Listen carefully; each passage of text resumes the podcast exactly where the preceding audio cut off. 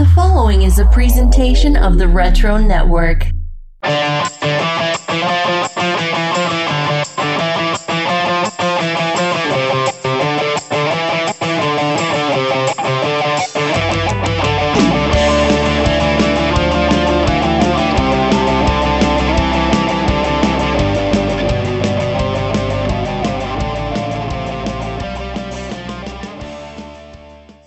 Greetings, geeks, and welcome to another edition of The Wizard Files, the special podcast series where we go behind the scenes with former staff members of Wizard Magazine and those comic book professionals who appeared in its pages. I'm Adam. And I'm Michael. And joining us today is a celebrated and prolific comic book inker, writer, creator, publisher, whose fingerprint is on books from every major publisher and plenty of the smaller ones, too. For the past 30 years, we dare you to try to pick up a handful of comic books from the 90s, especially, and not find his name or inkline somewhere. He's also the co-creator of Ash, Painkiller Jane, 22 Brides, along with Amanda Connors, responsible for redefining Harley Quinn for the modern times. We are excited to welcome to the show Mr. Jimmy Palmiotti. How you doing? Good guys, good guys. Wow, I'm, I'm, listening to that and I'm going, yeah, I've been working too hard. I think, man. You know, I, no, there's no sign of retirement, but I definitely have calmed down a little bit since the uh, 90s and 2000s. That's for sure.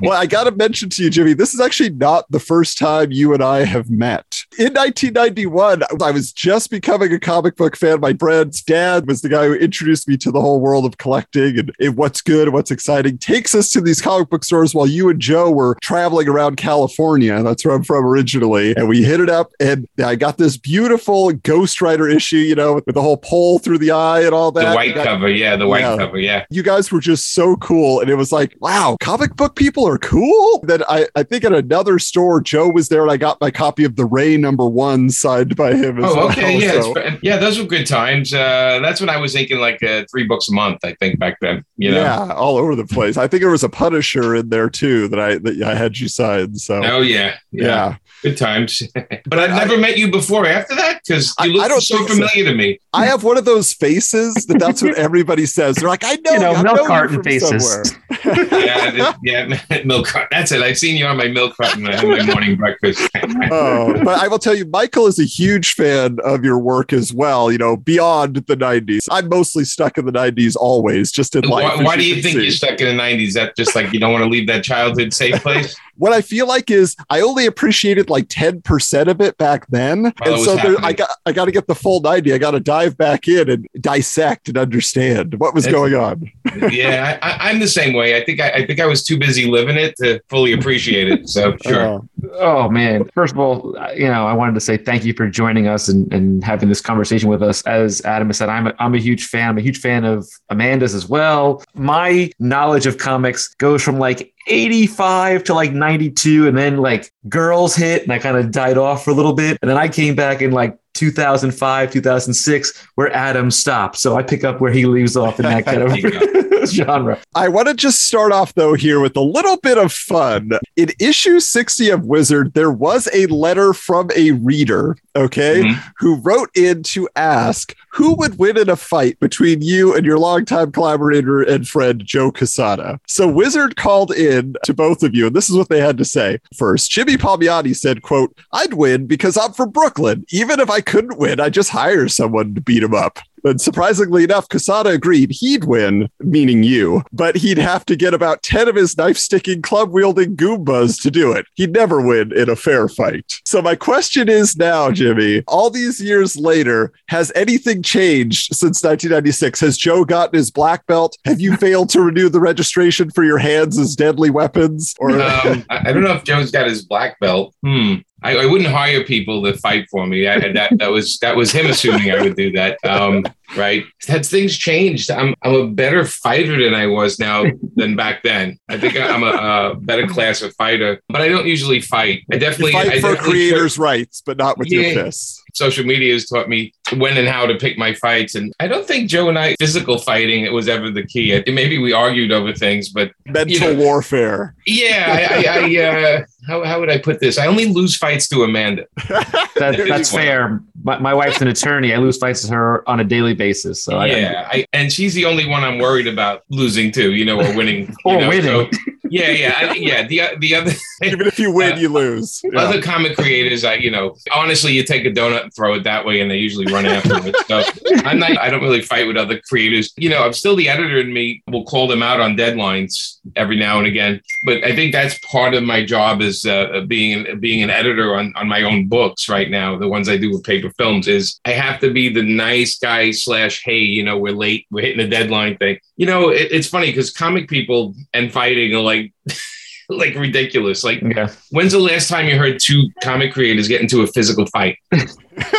I can't yeah. even name one. I think there was a challenge once where, where uh, like Dave Sim was calling out Jeff Smith, and Jeff Smith's like, "You want to go right now? We'll set up a boxing match. We'll do it." But I think that was it. yeah, and, and, Jeff's Jeff's wiry, so I wouldn't, you know, I wouldn't mess with Jeff too much. He's a wiry guy. He, he, he's got all that hair. That means he's got a lot of testosterone going through his body.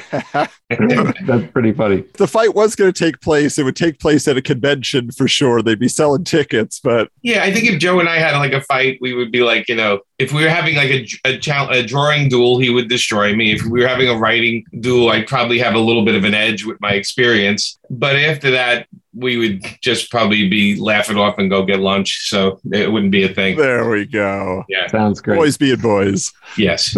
So you recently returned from a convention. What is a major difference, in your opinion, from conventions in the 90s versus conventions today? COVID test after the con, that was like not a, not, a common thing back in the day. Yeah, that's true. Because the world has changed. Coming back from a convention in the 90s, I was broke.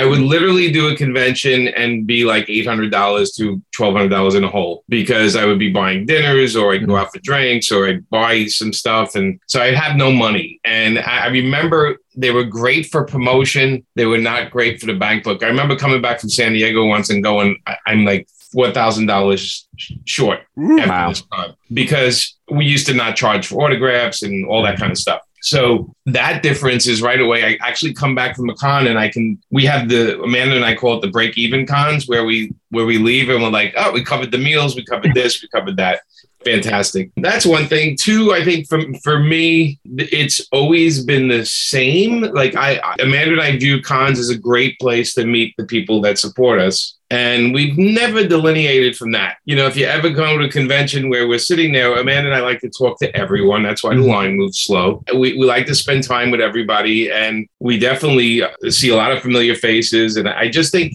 in the 90s, there was a, a more feeling, a better feeling of things changing for positive ways. Like definitely the 90s felt like hey, things are now changing. Creators are going to be taken care of better and this and that. And I think now we're back to the companies, the big companies kind of getting to the point where they're rewriting contracts and languages. They raised the number of books numbers sales we have to do to get a royalty it used to be 40,000 now they have to sell over 60,000 for us wow. to get a penny does that count with digital as well is it or is uh, just digital doesn't digital doesn't really play into that same kind of rules. Digitals don't sell as much as you think they do. Mm, yeah, in no, mainstream I... comic books. Then they do the thing where it's like Netflix, where you pay that one price and you get all the books. Mm. So there's no transparency in their accounting. You just get this this check and there's no explanation, and they don't mm. give you a breakdown of what's sold. So you have to take it on trust and i don't trust any corporation that has more than like 10 or 12 people in it. I just don't trust it because there's prob there's always some issues. There's yeah. issues. You know, and all of a sudden I'm paying for some guy's first class flight to somewhere, you know what I mean? Mm-hmm. So yeah. it's there's always issues like that. So definitely uh, transparency has gotten worse in comics. The only good news is there's more publishers, but even then, the difference between now and then is I wish I I had better lawyers back then. I didn't. I had an okay lawyer mm. at the time, and I have much better lawyers now. I, I learned to hire people that used to work at those big companies. Oh. Uh, that's what I learned because they they can see through stuff. But right. um, let's see. Other than that, let's see. There's a lot more cosplay, which I love.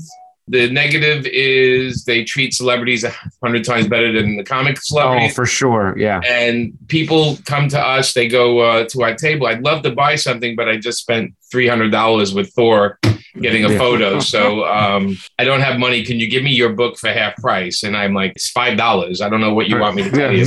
You know, so that's kind of different. I, I think comic shows have become more entertainment shows, and I do love when a comic show is an actual comic show. I, I agree. Like I work in Brooklyn and I've gone to NYCC a million times. And Yeah. the earlier iterations of it, it was more about you guys. Now it's like the giant Geico ads and like what's happening on the sci-fi network. And they relegate you guys to as far away as humanly possible. Yeah, we used to say, you know, at the cons, you go and the comic creators get the uh, cold sandwiches, and the and the movie stars get the hot meals, and uh, and then they make excuses like, well, you know, if we would give you hot food, it would cost two hundred dollars more for the weekend, and I'd be like, yeah, and you know, it's fifty five bucks to walk into the show, times that by hundred thousand people, that kind of Yeah. adds up pretty good. Yeah. But anyway, um, so the cons have been become more of a business and less of for the fans. The the creators are still working hard to do and sell anything they can to make a buck. You see popular guys selling prints, they're just they really need the money. It's not like it's not a joke, right? And then you know, I miss. I mean, I used to host the Wizard Awards with my buddy Nelson. I miss doing stuff like that where it was like fan driven and fun. Mhm. The panels feel like infomercials sometimes for me, so I kind of try to stay away from the information part of panels and try to do fun panels. I think every con Amanda and I are at, we do an Amanda and Jimmy panel where we just sit up there and talk. So I think that I think the tone has changed. I think they've become more big business, and people started buying up individual shows. You know, there's two or three companies, Reed, Fan Expo. They bought up all the smaller Yeah. shows, and so, so now they all feel the same. Yeah. And I'm still a fan of doing small shows, so I do pop into smaller shows that are just comic shows once in a while. But it's definitely become big business for everyone except for the creators. Well, You and know? speaking speaking of big business, you know, uh, in the early '90s, you know, comics really became a big business in a different way, right? They're they're generating millions for some publishers, and so just away from the conventions themselves, but just as far as what you were dealing with, can you describe like the feeling, the opportunities that this created for artists like yourself? Like you were saying, and if at that point it felt like, oh, we're going to change things, it's going to be different. Like, how fun was that that era of like the the early '90s? the image guys walked away from Marvel, did their own thing, and made a fortune. And Joe and I definitely, at the time, we were working together and felt like, well, we could do that. And we did it on a very small scale with events, since it was only me, Joe, and Laurie running the place. But it felt like things were changing. And again, towards the end of the 90s, you know, Marvel was probably in one of the worst spots they've ever been. They were in chapter 11 and everything. And then actually, it was Gareb Shamus who talked to Joe Calamari, who was the then president of Marvel. And Joe Calamari was looking to try anything with the company to get sales up and to get ever. I mean, at the time when we were there, they were canceling Daredevil, Punisher, and a couple of other books. And it, you can't even conceive that Right. in a way, but they were actually canceling them because of low sales. So Gareb's the one that recommended Joe and I to uh, Marvel, and we went up to meet Joe Calamari, and then we that's where we came up with they, they came up and offered us four titles. We gave them our demands. We wanted the penthouse. We wanted this much money. Yada yada yada. And for Joe and I, we were doing well in, with event. And you know, looking back on some level, I think we should have stuck with event and maybe pushed the Marvel deal aside. But the better thing would have been to integrate the event comics into the Marvel universe, which is what we originally were going to do when we Oh, got wow. in there. Hmm. And and then that kind of got pushed aside with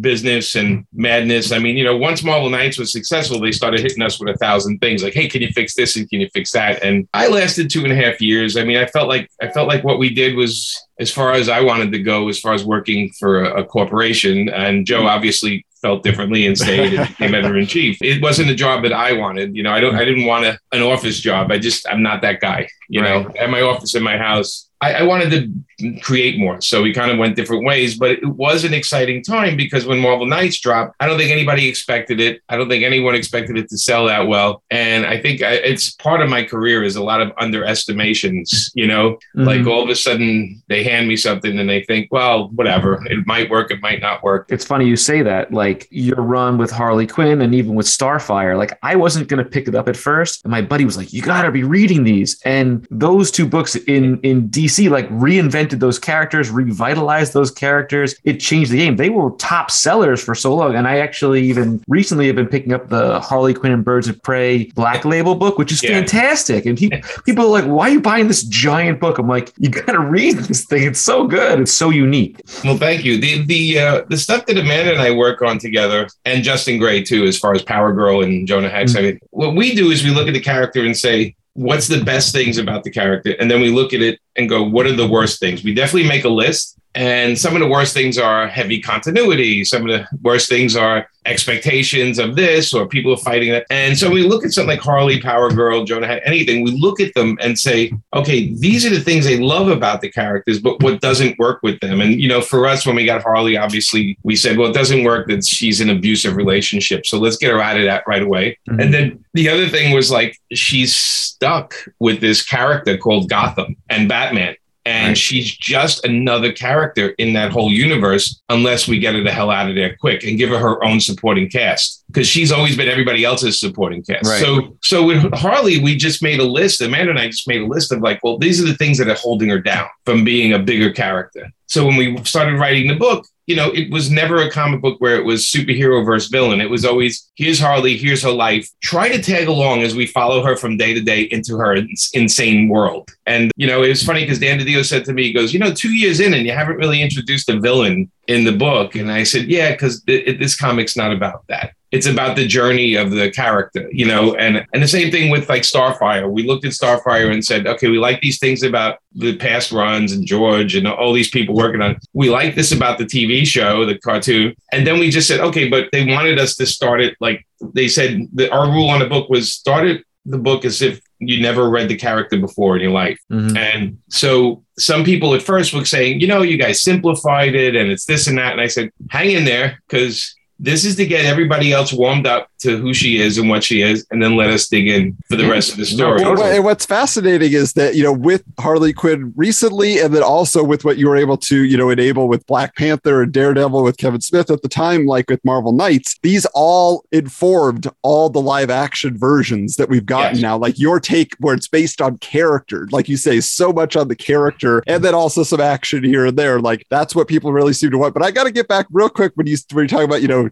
Joe going full corporate and all of that. Of course, in recent news, Joe just stepped down from his position at Marvel. So you can tell us, Jimmy, is that so the two of you can finally reboot Ash? Is Ash going into the Marvel universe? Is that what this is all about? You know, I, Joe has done an amazing job, and he's been there for how many years? I don't even know how many years. You know, I think he, I, I think Joe is a guy of challenges, and and uh, I think there was not many challenges left up there for him to do. So he moved on, and he's he's like his letter said, he's like trying new things. Uh, as far as Ash, nothing is on the horizon. We talk about it once in a while, but you know we have to. It's like a character we share, so we have to be in the same place at the same time, wanting to do it. And right now, the both of us have like a hundred things in front of us, so it's you know it's almost like we should license the character to other people to do for a while because it's like the both of us have a lot to do. I, and I also try to keep Painkiller Jane alive with my Kickstarters. And Joe's Joe was fine with that, just like that. But Ash, we have to do. And I said, I, I totally get it. So I don't see anything soon. Uh, guys your age all want another new Ash book, and, and I always say we still have to finish that last story we did before we do a new one. But you never know. I mean, Joe and I are talking, and and uh, there are a lot of opportunities, e- even to do an artist edition because we both have all the original art. We've never okay. sold any Ash art. So, oh, wow, um, that's cool. But it's like I'm looking at I'm looking what it's on my wall here to do, and I'm like, oh God, I don't. You know, if I put Ash up there, I think the wall would fall over.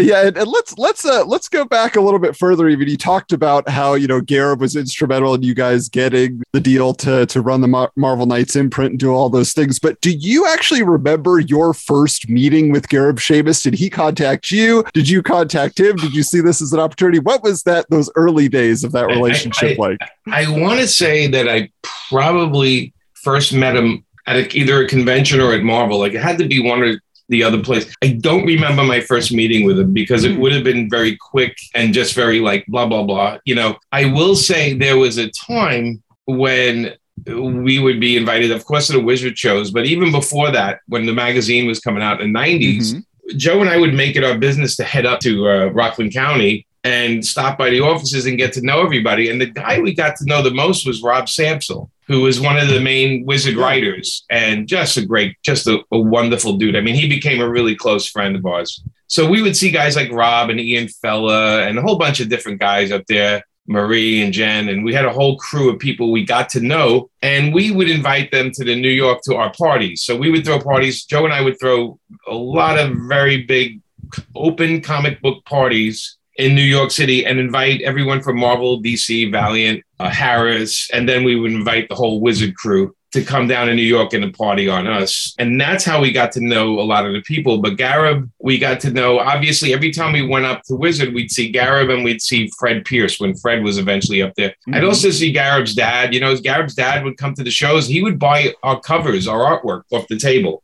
Wow. Hmm. Uh, his his dad had had so many pieces of artwork from us, and we did a signing up in the Gareb's Brothers store in Nyack. He has a comic store there. Yeah, so we got to know them. I mean, I, I got to know Gareb personally, Gareb and his wife back then, and the kids, and it, it, eventually just came became you know a guy that I know that has a magazine. I mean, and, and you know, and we we really got to know each other much better with Black Bull, but that's a whole nother story but back then it was we were we were the guys that understood the power of the magazine and were mm-hmm. willing to do things for the magazines besides the covers but also to do contests and to do you know me me doing the wizard awards and and hosting the wizard yeah. awards and stuff like that now again so people can understand this is before the internet Right. So you got your news from your comic shop, from Comic Book Buyer's Guide, I guess was the weekly newspaper, and then you got it from mostly from Wizard magazine. There was some other ones like Fan and and and uh, Combo and trying to think Hero, of the Hero Illustrated. Hero Illustrated. Yeah. But Wizard was the main source. Like if it was in Wizard and Wizard was telling you to buy this book, you probably should have bought that book at the time. It was a go-to place. And we also understood the power of that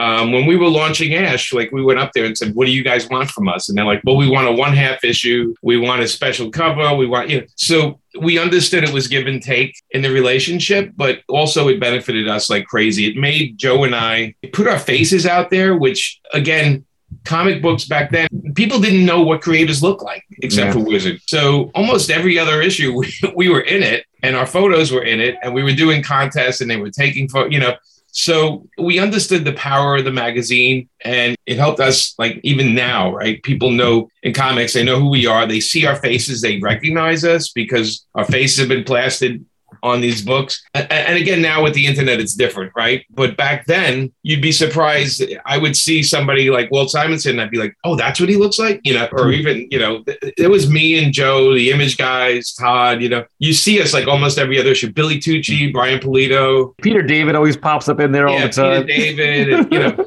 and, you know, and part of comics is being able to stay in the main spotlight all the time I've been doing it 30 years and it's work, but I still feel I have new stuff coming that nobody's saying, who is that? You know, I, I feel like I have to sell to another generation every like five, six years. Uh-huh. But that's what, that's what things like Jonah Hex do. That's a thing like Harley Quinn, all of a sudden, you know, bang, there we are again. So I feel like you have to constantly reinvent or at least find something to push. And, and I think my advertising background really helped with that but you see there's a guys that we don't hear from anymore you don't just hear nothing and I, think i think half of this career is putting yourself out there and the other half of course is delivering great work so anyway, we'll go back. Yeah, that, that's that's great to understand. Yeah, the, the wizard was definitely a, a, you know big billboard for what you guys were doing. Like you say, you guys got really nice photos in Wizard. You know, a lot of times on like the top ten list, it's just like they snapped it at a convention. Guys, like you know, like we we actually we actually used the professional photographer for some pictures. And then when they would run stuff with us, we'd we'd look through the photos and say you can't use that one. And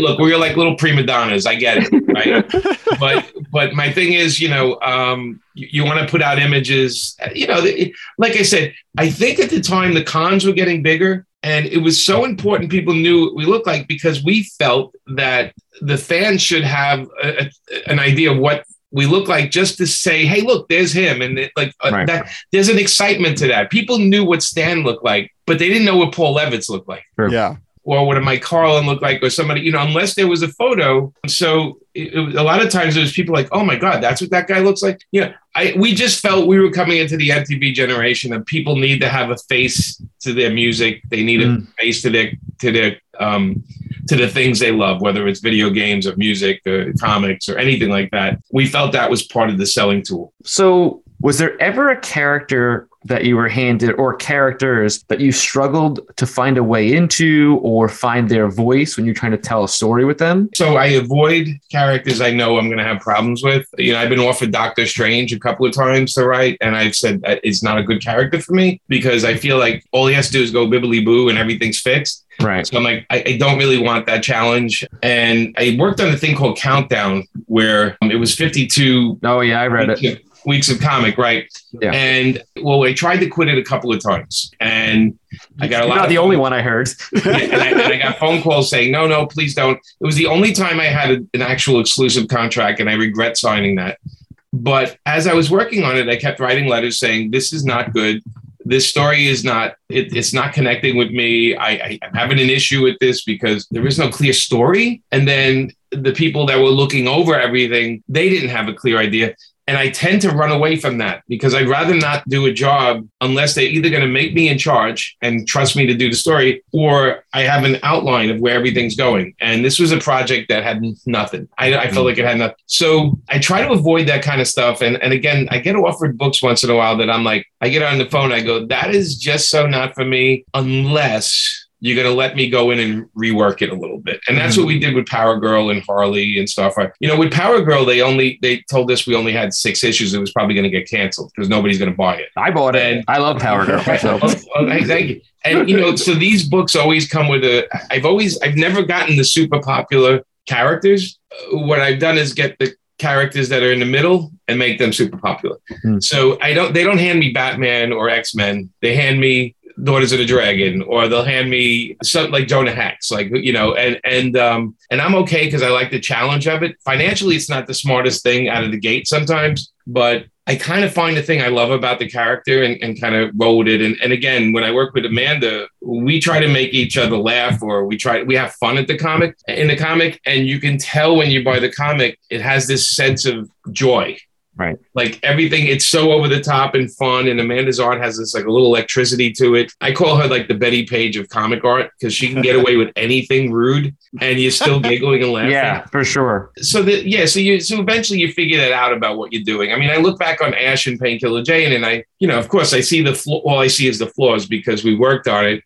And it's funny when people say, "Oh, I love those books," and I always go, "Oh yeah, but there's so much stuff that we need to fix in there." But that's about growing as an artist that you you have to kind of do that. Well, I don't I yeah. don't look back too often to be, be, honest with you. Well, it's it's really interesting because you know you and Joe working together and you and Amanda working together. It does. It always brings that energy, especially like you know back in the Valiant days, like you know the few issues of Ninjak you guys were yeah. able to do. You were, when you look at the first appearance of that character and you're like, there is nothing appealing about this character. And then the first just the cover of that first issue, you're like, what am I going to see in here? And then the interiors were beautiful and all that stuff. And you guys brought that over to Event Comics when you guys launched in 1994. But the question I have is this because you're saying you like to be in charge. You want to, you know, this is kind of your first foray into that. Right. But it was at a time when sales were dropping, you know, the, the market was imploding after this glut of new publishers in 93. And then here you guys come. Many people probably thought this is a bad time to start producing your own line of books. And yet you guys had success. So what would you say, like at that moment in time, what were the best and worst things about self publishing once Event Comics got going? The, the best thing was no editorial because we could do whatever we want. The other thing was low expectations. We didn't really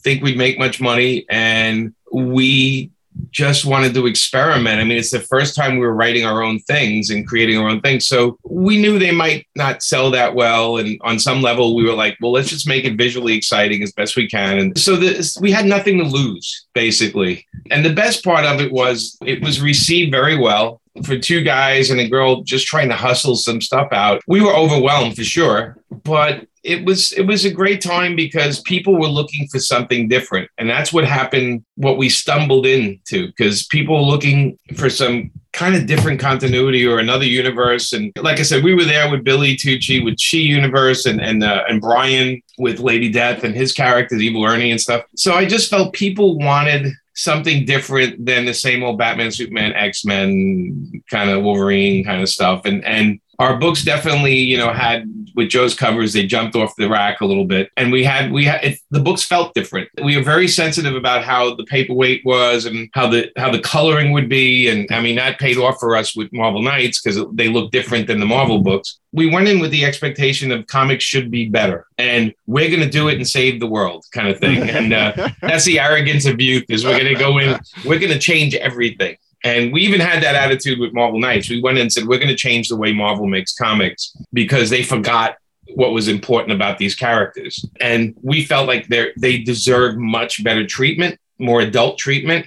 And when we went in for the four titles, the Daredevil, Black Panther, Punisher, and Humans, we said, let's go in and let's show them what these the potential of these characters could be. And you're right. I mean, that that attitude has always been what I'm do what I've been working with. And it's always been grabbed by the film people and everything because they see it.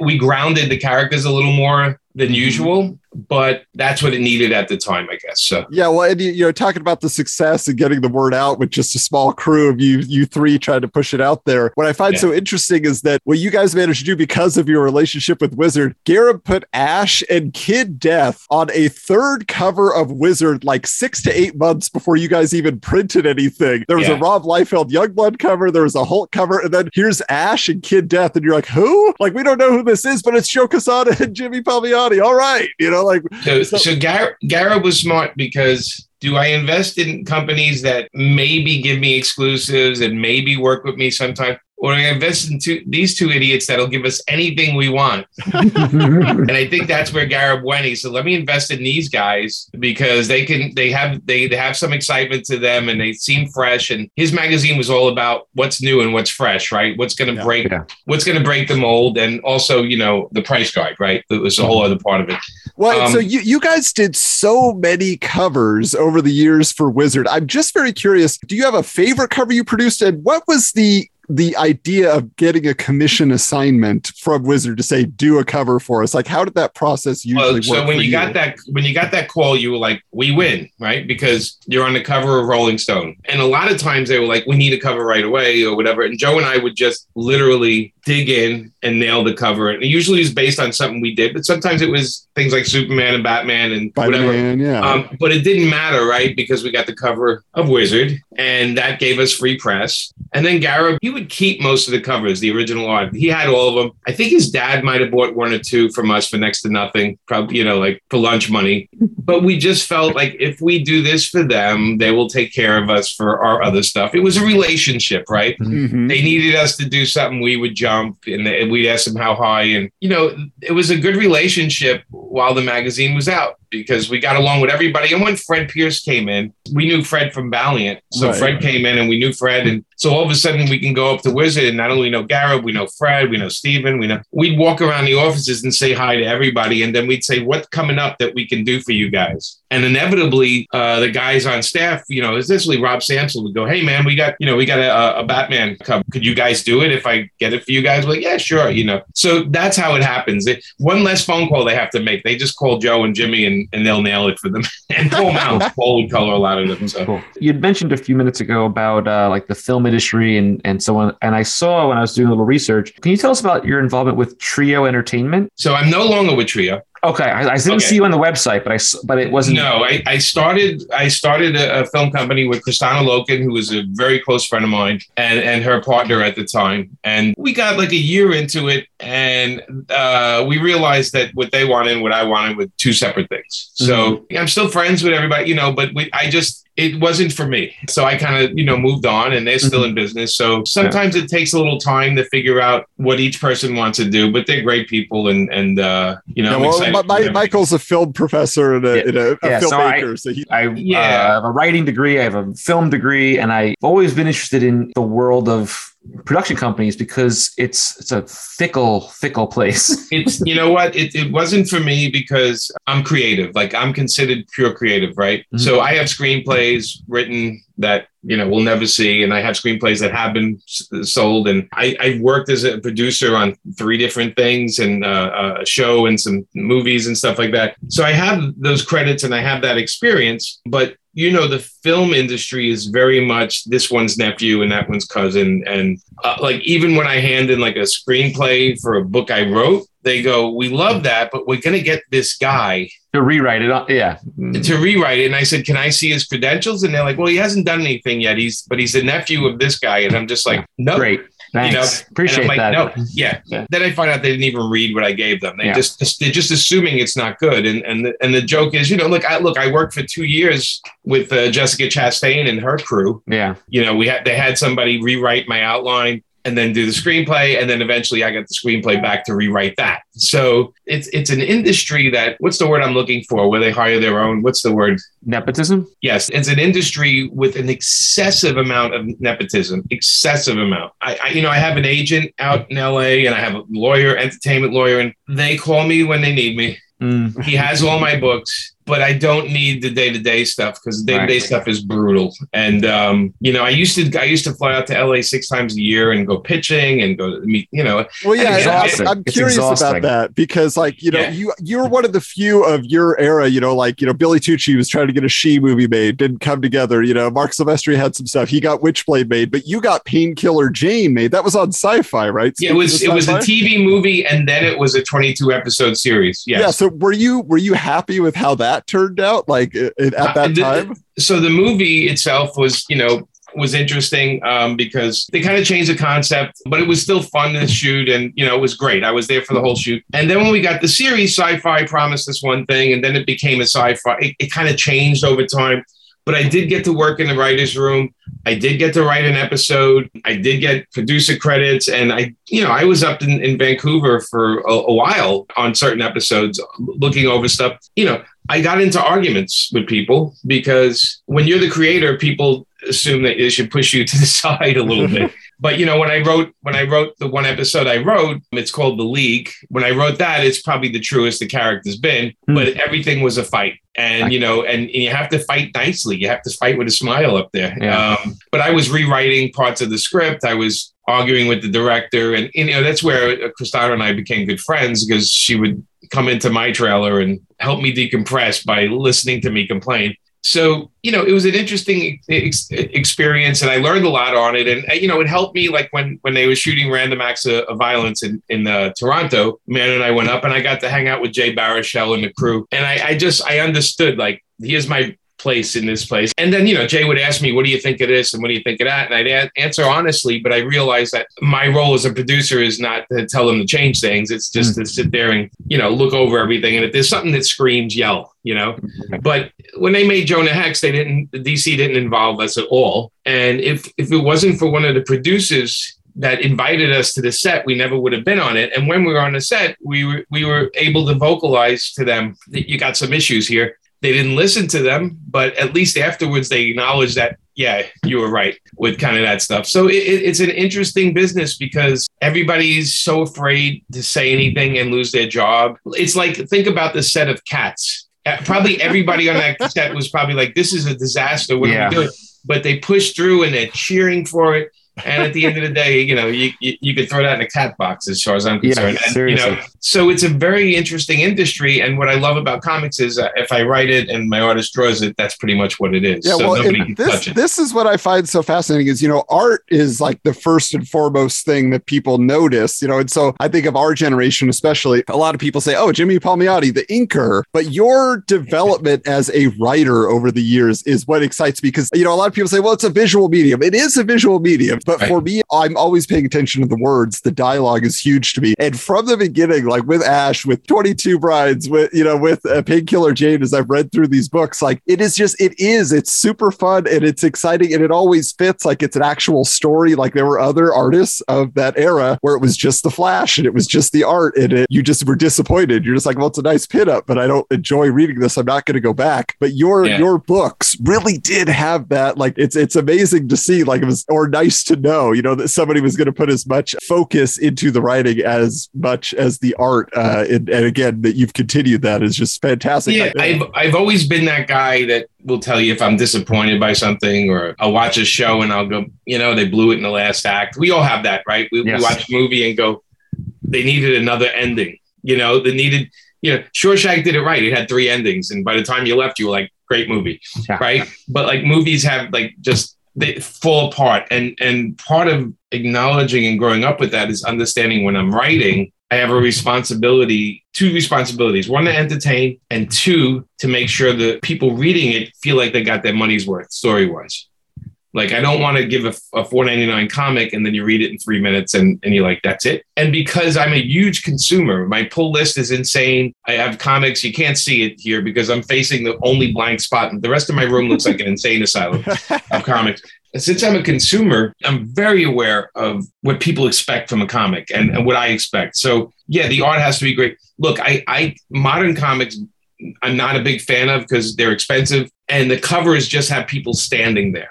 Like mm-hmm. they're these pin-up covers. There's no story. There's no connection to the inside of the book so I, I feel like like I, I even the modern stuff I, I read now I'm like it's just it's pretty but there's you know I feel like I got ripped off on this one you know I, I have that feeling a lot you know? the worst is when you have a beautiful cover and you buy it for the cover you open it up and you're like oh I just wasted five bucks on this just for this yeah. beautiful cover.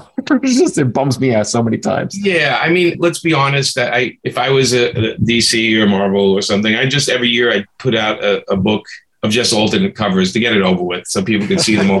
but you know, but again, they're they're putting this fake value on things, and the mm-hmm. joke is people buy these crazy alternate covers that I'm not talking about one of 200 copies or 600 copies. That's an actual chase book. I'm talking about they make 10,000 of these alternate covers, and, and and people are paying crazy money for it, and they're worthless, you know, because the publisher six months later puts them on sale for 60% off. Yeah. On Diamond and then you realize these people all got ripped off.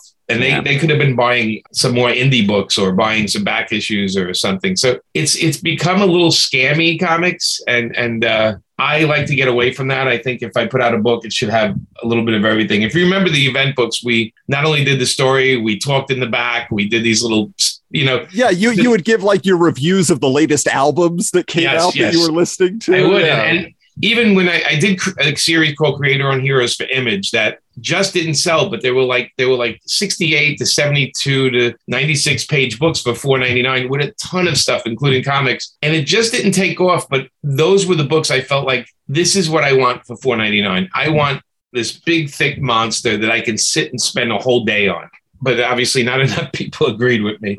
Um, you know, with, with every success, there's like a whole boatload of failure. And I've had that boatload, but the boatload teaches me how to succeed better every time. That's cool. So I have a, a, writing question for you.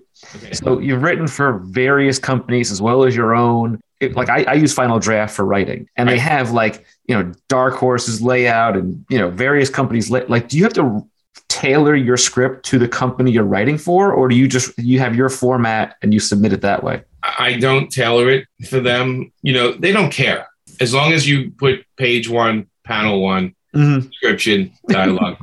I don't think they really care about your formatting. Um, I use a Word program, and a Word program's fine. You know, when I do screenplays, I use Final Draft because they have an expectation of pacing mm-hmm. and all that stuff. But for comics, it's not a big deal if your format's a tiny bit different. Like some people will space the dialogue two spaces away from the margin, and then some people will uh, center their descriptions. You know, like they get all fancy and weird, and I, and I I want to make it so the uh, artist can see it easily. So that's the way I space it. And then when I have color notes, I make them in color. So the colorist can look at the book real quick and say, okay, I'll put like daytime and I'll make it orange, right? Mm-hmm yellow orange and they'll see that the colors will know oh okay that page is you know I, I at one point we were redesigning the blue line for pages at one of the companies and i said can we put an am and pm clock on the top of each page so people know what time oh. it is and, and, they were like no um, so there's little shorthand things i do um, you know i also put a lot of links so if i'm going to say uh, you know it's the eiffel tower at this angle i'll find a photo and then i'll put a link so the okay. artist can just pull it or if it's a certain car i'll put a link to some of the cars so they can see it. I feel that helps the artist. It doesn't give them anywhere to run. They have to actually focus now on what you're describing to them. And that's a control thing for me. But I will, the more familiar I am with an artist, the less less hard I have to work. So if I'm working with Amanda, I know I just have to say it's this, this, and that, and she gets it. You put and, a note on the fridge. You're like, yeah. yeah. Well, well, even even like guys like uh, Juan Santacruz or uh, Paul Gulacy or any of those guys, I always put a thing, or, or Chad Hardin, I always say, if you feel you can tell this story with more panels, then add as many panels as you like. Just don't cut any because mm-hmm. you're not going to be able to, to make it better with the shorthand. So I, and I grew up loving the you know Jim Starlin and Jim Steranko, and I love the nine to 15 panel pages and the crazy sequences of Captain Marvel bashing the cube. And I love all that. So when an artist tells me, you know, I added four more panels, I remember Phil Noto, I asked him on one page of a Beautiful Killer to do like 20 small panels. And he said, Why? And I said, Because I'm trying to show this is the first time this girl has ever gotten on an airplane. So I have her messing with all the things in the airplane to show that without saying it, that she's just, this is new to her. And when he did it, we were both laughing. And Paul's like, Yeah, man, that's like, he's like, That's so like cut, cut, cut, cut. Like a like montage almost. Yeah. Right. It's a filmmaker's tool, but you put it yeah. in a comic. And I said, Yeah, I said, Because it's a t- storytelling. It's it's it's for everything. You know, comics are the blueprints for this kind of stuff anyway for film. You learn like shorthands, but there is no one way to do it because anybody that says that is only working for one person. Then I guess because I work for everybody, and no one's ever said, "Hey, can you reformat your script for us?" I yeah. never had that as a conversation. Yeah. yeah. I mean, it feels like everybody has Jimmy Palmiotti on speed now because you literally you have worked for everybody. But it also there was a very interesting moment in time getting back to to Gareb and Wizard because mm-hmm. you and Amanda were involved in the launch of Black Bull Comics. Yes. You guys were working on Gatecrashers with Mark Waid. You know, I don't know how successful the line was overall. Obviously, very promoted in Wizard magazine, but what yeah. can you tell us about the development of that imprint on your side? And also, we heard there was a little controversy from some publishers and other pros with Wizard publishing their own comics. I'm curious if you heard anything from that at the time. Yeah. Yeah. So Gareb wanted to publish comics because he saw, hey, I could own some characters.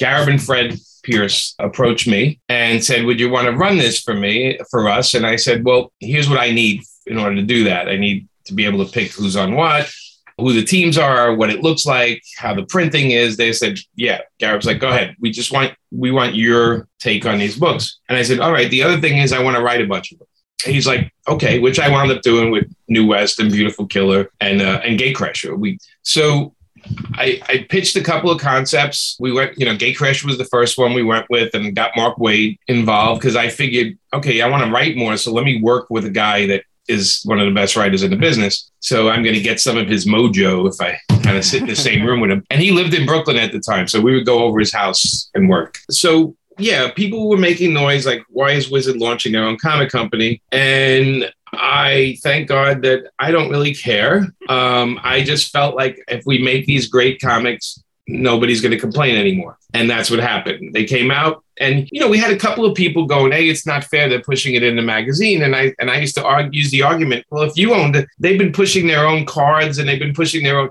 how is this any different and they said here's the great news you don't have to buy anything right. they're not making you buy anything so if you don't like it too bad. Um, this is how companies grow. And look at all these great creators that I got to work with. You know, I mean, Phil Noto was his first comic was a Beautiful Kill. That was the first comic he ever did.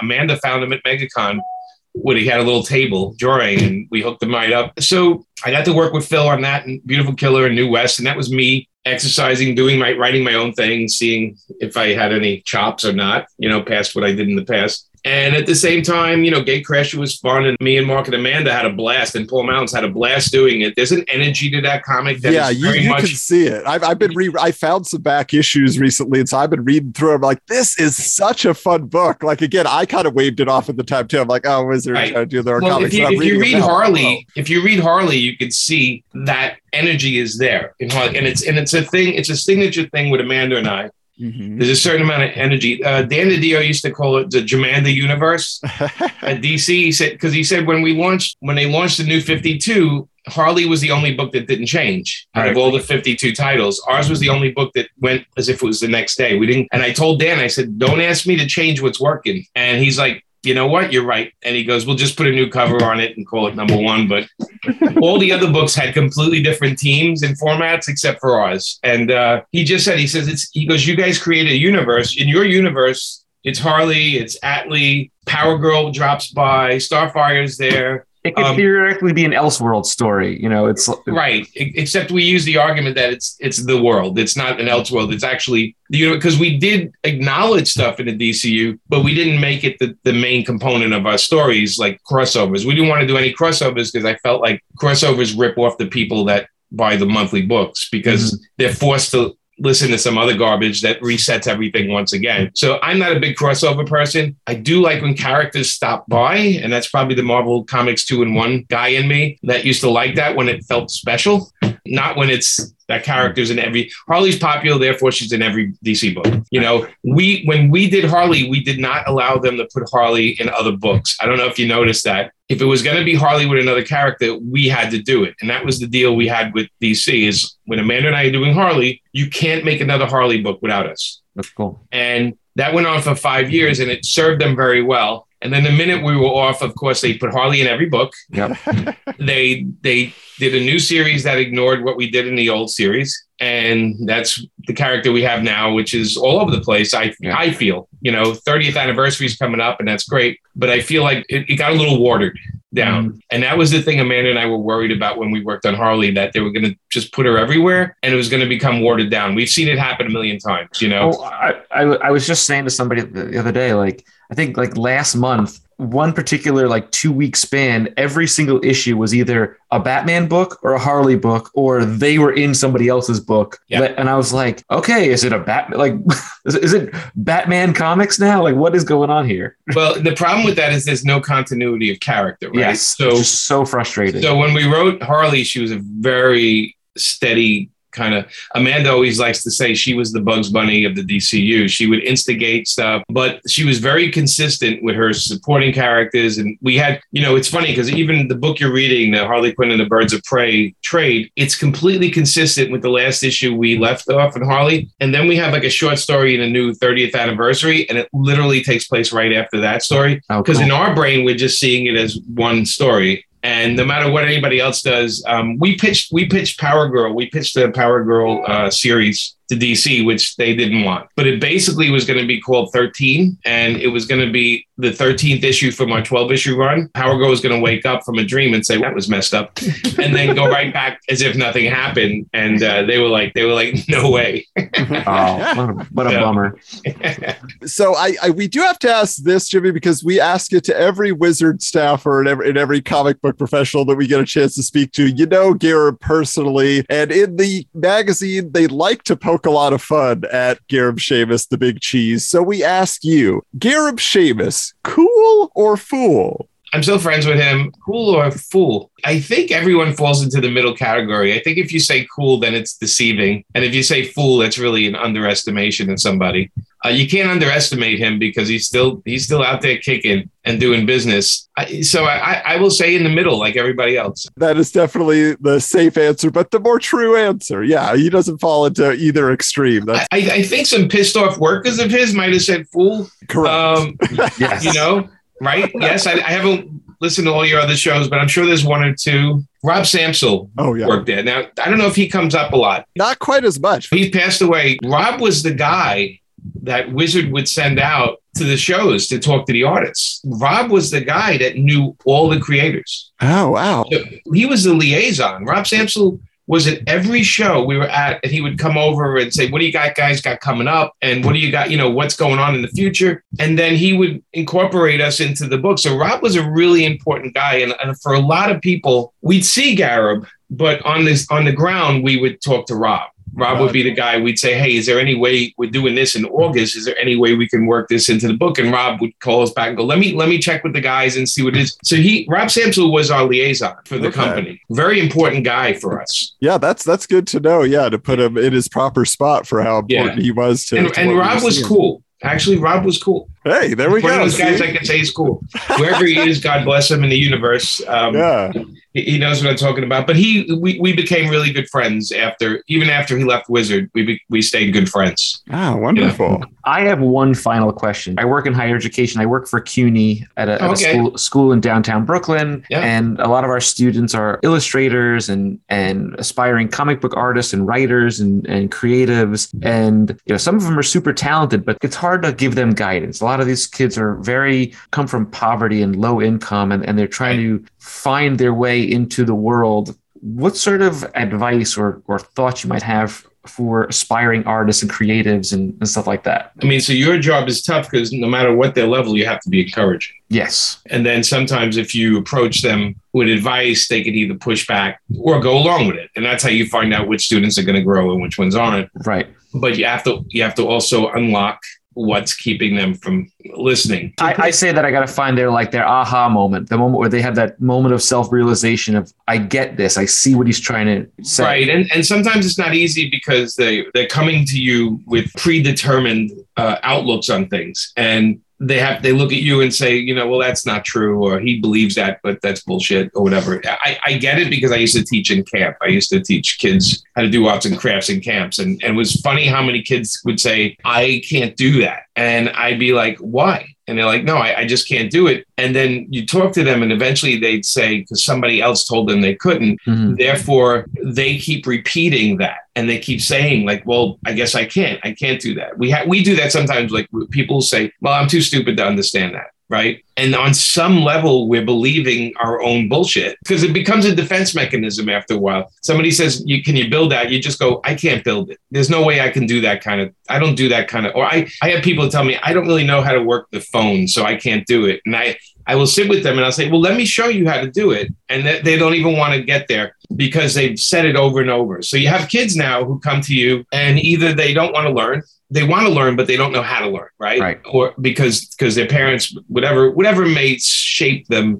So it's a really tough spot. So when you're in, when you're a teacher, you have to appreciate everything they do because they put an effort, even if it's terrible. You have to understand that you have to appreciate the effort and hope to move the, chess piece to another square after that. Mhm. Um, so I, I always, you know, it's like when people ask me to do a review of their writing or their portfolio, their artwork, I look at it and I talk to them before I review it because I want to get a sense of are they going to really listen to what I want or they just want me to say you're great so they can move on. And it's surprising how many people just want to hear it. I'm you're Yeah. great and want to move on. To get back to your question, especially writing, it's not for everybody, but everybody can write Mhm. but only a couple are going to make it a craft or something they can do. You just have to be encouraging. I, I like to say, uh, if the house is on fire, look for the room that's not on fire, you know, and focus on that for a bit. Um, Hmm. You know, if, if they come with you with drawing and they, they, you, they can't draw hands, let's say, and they insist on you, there's no way they can draw hands. I'm the worst artist. You know, I, I always break it down to a circle and five sticks, and then we we start building stick figures with hand. You know, I, I find a way to dissect it where it's not so scary for them. It comes down to uh, people being scared. What what stops people from writing is their feelings that they're going to be judged harshly or they're going to be judged, right? So when we're young, when we're kids, we're encouraged to write and draw. And everything we do, people, oh, you're fair parents, let me hang your art on the fridge. Right. But when we get to the point of where other people start looking at it and commenting, that's when we start losing our artists and writers because their friends, their, their mates, their teachers start telling them, well, you know, that's not so good. That arm is wrong. So they start dissecting, and the kids absorb that stuff more than anything. We absorb negative much more than positive, right? Oh, yeah. That's that's human nature. And then you learn that these kids stop drawing because of that. And you know when they start drawing again? When they're in their 70s and 80s and they don't care what people think, they start drawing. That's why there's a million seniors painting and drawing and writing classes. There's a million of them because they don't care anymore. They've got through a whole lifetime of saying, yeah, and I don't care what they say. I'm just going to do it because I'm having fun. So we lose our artists and writers in this giant gap because of outsider influences and stifle and people stifling people. And so I just I always try to be positive. I'm always like I don't want to lose that kid who's 14 that loves drawing and he sucks at it. I don't Mhm. want to lose him because at 16 it might just click and he's going to go over.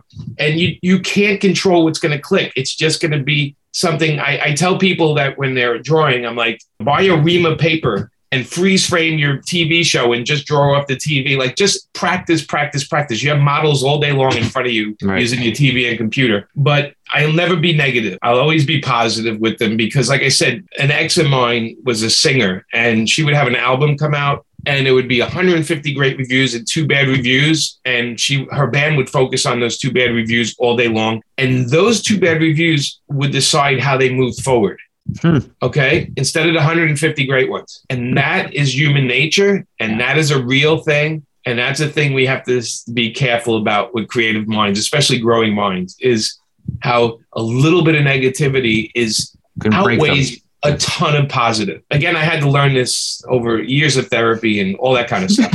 so I'm just throwing it to you in a minute. I, I, I appreciate that. Yeah, yeah that's awesome. Well, as we close out here, Jimmy, just last question. Yeah. You know, we are a Wizard Magazine podcast. So yes. we just ask you, in your mind, what is the legacy of Wizard Magazine as it relates to your career or the industry as a whole? And do you have a vivid, like, Wizard Magazine memory where you're like, this is why I loved being involved with them? I, I think the magazine could still sell today if it came out. It just would need certain people running it. I know if I was running Wizard Magazine now, I know I could make it successful again. If, if I was that. running, I, somebody I, out there. Okay. as far as the legacy, I think it you know it connected people that had a hobby together, and and mm-hmm. it actually brought in a lot of new people to to the hobby. And then I think as far as Wizard stories, my buddy Nelson DeCastro and I did two Wizard Awards. We would get on stage and give away the awards, and we put on a little show beforehand. One of them we did was Nelson was dressed as Godzilla and he sang a song and stepped on New York, part of the boxes. The other one we did was, and I don't know if you remember this or anybody's ever talked about it, was when we, me and Nelson went to a recording studio, professional recording studio in New York, and we prank called other comic creators. Oh wow! Did you ever, did you ever no, hear let's about hear that? about this. so we prank called the comic creators who were all in the audience like months before. So in the audience, they were hearing it for the first time. They didn't know it was a prank at the time, or they knew it was a prank. They didn't know who did it.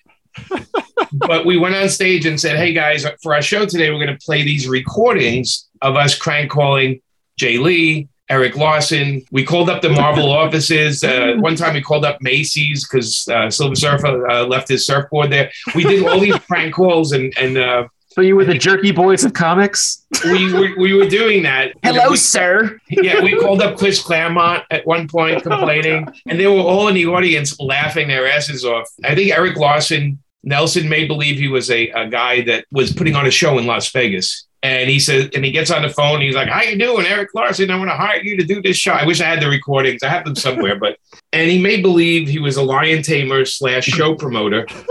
and while he was on the phone, the lion attacked him. You know, we had we had a professional studio. It's one of my favorite wizard moments because everybody in the audience, it was like a hysterical for 10 minutes straight, audience laughing their ass off, and creators going, I can't believe that was you guys. Like they just had no idea who did that to them. Oh, that's so and funny. It was that's so fantastic. the revelation of that was fun. Maybe one or two of them were pissed, but they got over it pretty quick.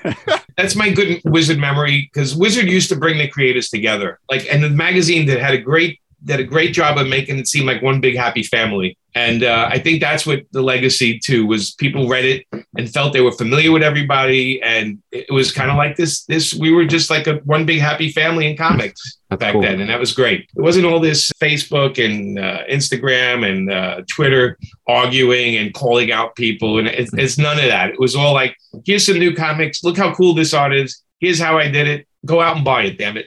You know, so we miss those days. Yeah. well, sure. speaking of which, though, what do you want people to know about these days, Jimmy? Where can they find your latest projects? What are you most excited about? All right. So they can go to my page at paperfilms.com. And if you join the mailing, there's a pop up that says join the mailing list. And maybe twice a month, we send an email of what I got coming up, what Amanda has coming up, what shows we're going to be at, some coupons if they want to buy some stuff we have. So that's the first place. The second, coming up, I have a 10, man and I did a 10 page story for the Harley Quinn 30th anniversary book, and that comes out in fall uh, with Chad Hardin, of course, drawing it as usual, and Alex Sinclair coloring it as usual. So the team's together for a 10 pager. And then um, coming up, we're doing a thing called uh, Zest World, which is like Amanda and I do comics. If you go to zestworld.com, you can join for free. Or if you want to do a little pay thing, you'll get comics in your email every other week from us, new stuff. Amanda's Amanda has a thing called K Boom, and uh, I have a thing called Found that's in chap comes out in chapters. So we have that. Amanda and I did an, a book about Blondie that's coming up from Z2 Comics, where we tell the story of how Chris Stein and Deborah Harry met and formed the band.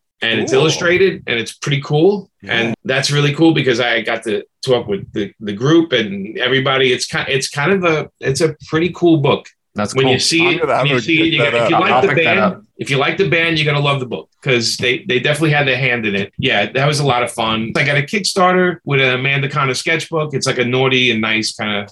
Uh, oh, cool. It's got a, it's got a theme to it, and we got another Painkiller Jane Kickstarter coming up. And, And Kickstarter is we'll a full time job in itself, just promoting it and everything. That's a lot of work. it is, and we got we got yeah. That's oh yeah, that's exhausting. That's another show in itself. Um, and then we're going to be at Heroes Con, San Diego Comic Con, and New York Comic Con. That's what we got lined up. So nice. if anybody's in the area, come on by and Cool. you know, tell us you tell us you watched this show, and we can we'll give you I don't know what we'll give you. We'll figure out something. Yeah, there we go. Tell them wizards. sent Special ya. wizard handshake. I guess the three Yeah. W. It's like a wizard hand. We do like a special wizard. Well, Jimmy, thank you so much for joining us. And thank you for the stories. This was a ton of fun, and your enthusiasm continues to impress always. And we love to hear it, love to feel it. So thank you for coming on here and telling us what you were thinking then and what you're thinking now. It was a pleasure to have you. And thank you so much. It was an honor to have you as our, our guest. So thank you Thank so you. much. Well, thanks, Mike. Thanks, Adam. This was this was a lot of fun.